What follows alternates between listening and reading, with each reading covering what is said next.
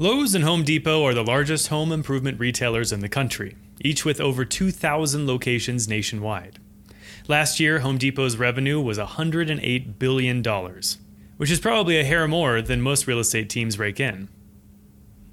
In short, home improvement is a big and profitable business. And it's no mystery why. Not just any store can supply you with the right axe for the job, nor does every Walmart or Target have an entire section devoted to paint. As any do it yourselfer can tell you, most projects require about a dozen more trips to the home improvement store than you would initially expect.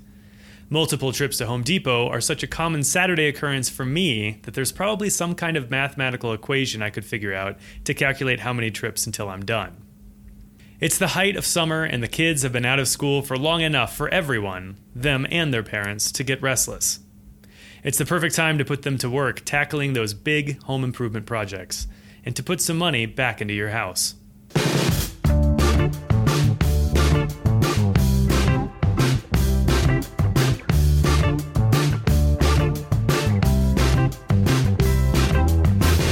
Hello, and welcome to Shop Talk, the real estate show. I'm John Forche, and this week we dig into home improvements and the effect they have on real estate.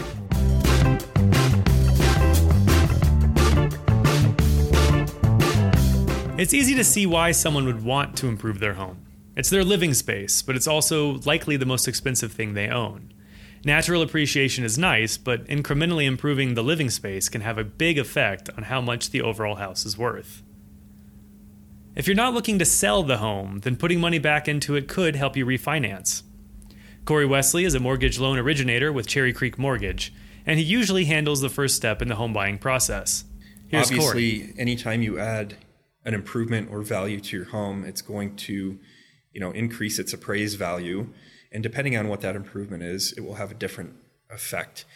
Um, I always, when I get a question like this from a client, I always say, look, I'm happy to give you my answer, but I'm also going to send you over to your, your real estate professional, your realtor, and get their perspective too.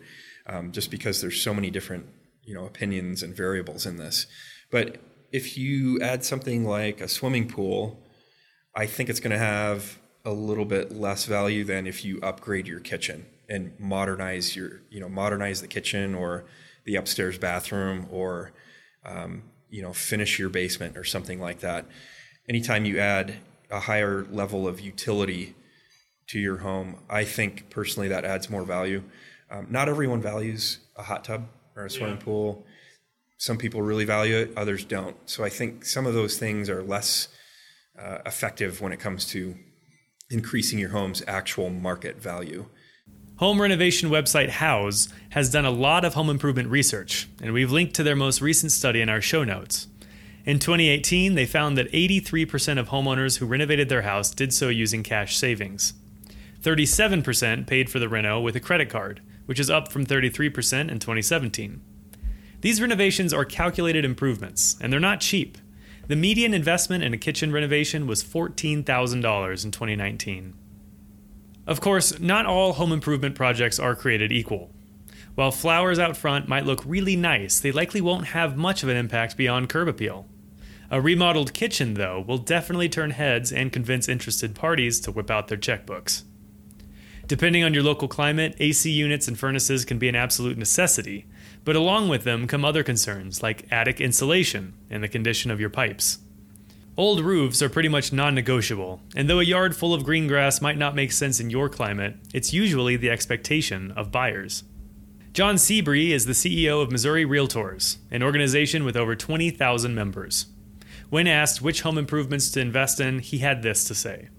Well, I think most people will tell you bathrooms and kitchens. I mean, remodeling a kitchen is not inexpensive, but you know, putting a coat of paint and maybe fixing the floors and that kind of thing is not so bad.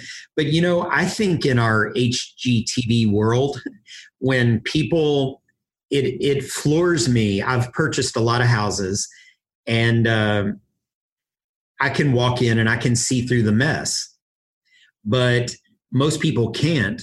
So it occurs to me the least expensive thing you can do is related to curb appeal do some uh, landscaping because if you don't get them in the door the first time, then what's it really matter how much you spent on finishing a basement or updating a bathroom?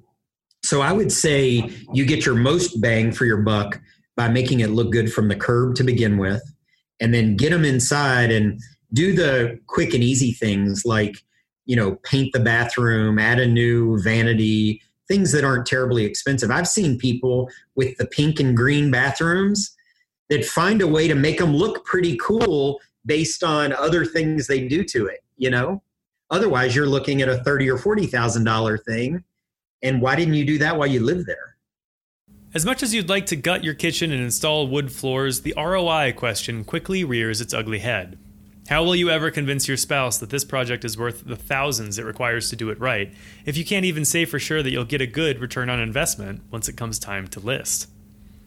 There are many factors that go into answering that question, the first of which is how hot is your market? If you're in a place like the Bay Area where people fall all over themselves to buy a spare drawer they can curl up in at night, there's a little less pressure to really fix things up and make them perfect.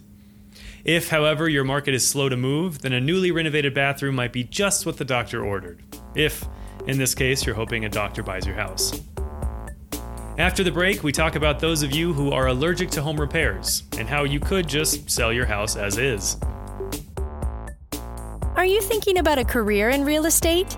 The CE Shop pre licensing courses are the best in the industry, available online and constantly updated with helpful insights from industry experts. Even better, the CE Shop students have a 91% pass rate on their licensing exam. Shop for your pre licensing CE or post licensing courses online and save 25% on your order by using promo code SHOPTALK. According to financial website Investopedia, the addition of a wood deck, window replacements, or any upgrades made to the kitchen or bathroom will net you the biggest return on investment. These numbers range from an average of 70 to 85% recovery of your initial investment. And it's easy to see why. A nice kitchen is either a necessity or at least an aspirational thing for new homeowners. They think that a pleasant and spacious kitchen will make them want to cook more. And if they cooked more, just imagine all the other new healthy habits they'll pick up. And really, a new house is perfect for aspirational goals. When someone's shopping for a house, what they're really doing is trying to picture themselves living there. But they're also trying to plan who they would be if they lived there. Will they be a person who enjoys going to the coffee shop on the corner? Will they be a person who walks the dog through the park every evening? It doesn't matter if they do that now or not. It's whether they'll do it once they have the house. When planning any home improvement project, you have to consider the appeal of what you're doing. If you're not planning on selling the house and you're purely making the improvement for yourself, then go nuts. Paint that bathroom black if you want to. Put a giant slide in the backyard. Just do so knowing that you'll likely kick yourself when it comes time to sell. Michael Hellickson is the founder and CEO of Club Wealth, where he coaches real estate agents on how to build and automate their business. Here's Michael obviously carpet and paint are, are the easiest ones, right? Lipstick on a pig, right? Uh, and sometimes putting lipstick on a pig helps it sell. Um, the, the reality is though, you know, I deal with a lot of sellers that don't want to do any home improvements. They just want to get rid of their house and then the next one. Um, so rather than trying to convince them to do a lot of home improvements, normally I'll just say, look, we can sell it as is. You have a choice. You can do the improvements. Here's the ones you can do, and here's kind of how it'll impact your value. And we'll be able to get you this much. Or just sell it as is. Let me just sell it as is, get you your cash as quick as possible, and out you go. If you or your clients are like most homeowners, you're renovating with the intent to sell. In that case, paint your house in neutral tones and make your house appealing to the widest possible net of people. Big garages are attractive to a huge swath of people, but it becomes a different story if a custom ventilation system for woodworking takes up over half of it. Such specific cases can either help or hurt your listing. It all depends on if you can find the right buyer. In all of the data compiled by Houzz, an interesting finding was that only six of the top 50 metros experienced a year over year increase in renovation spending. In fact, in 2018, half of the top 50 metros actually saw a drop in median renovation spending. The likeliest reason for this is that all signs are pointing to a more moderate rate of economic growth than we've seen in the past few years.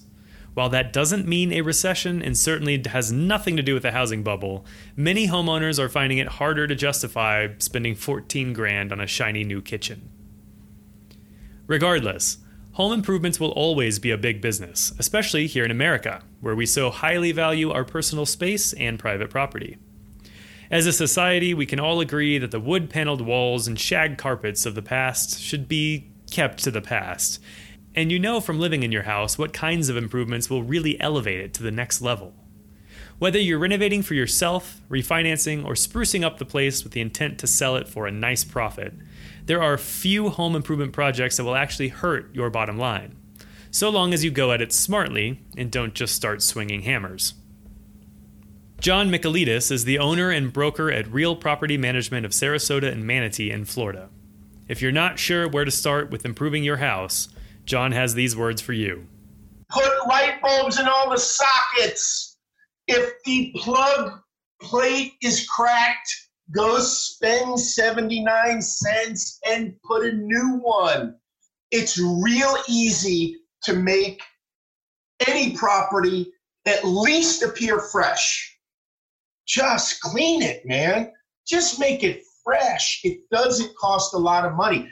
Cut the grass, trim the hedges. Now, you would say, as a property manager, that's your job. And you're right, it's our job to facilitate it, but if the owner doesn't give us the money, I'm, I'm not fronting the money. And you will be surprised at how many owners give you pushback. And it's like, seriously, man? Come on.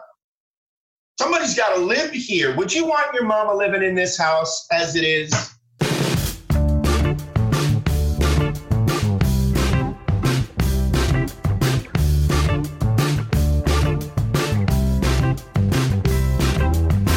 That's it for this episode of Shop Talk. Thanks for listening. If you enjoyed this episode, you can subscribe to us and rate us on your podcast player of choice. Join us next time for a discussion with John Sebree, CEO of Missouri Realtors. Shop Talk is a production of the CE Shop.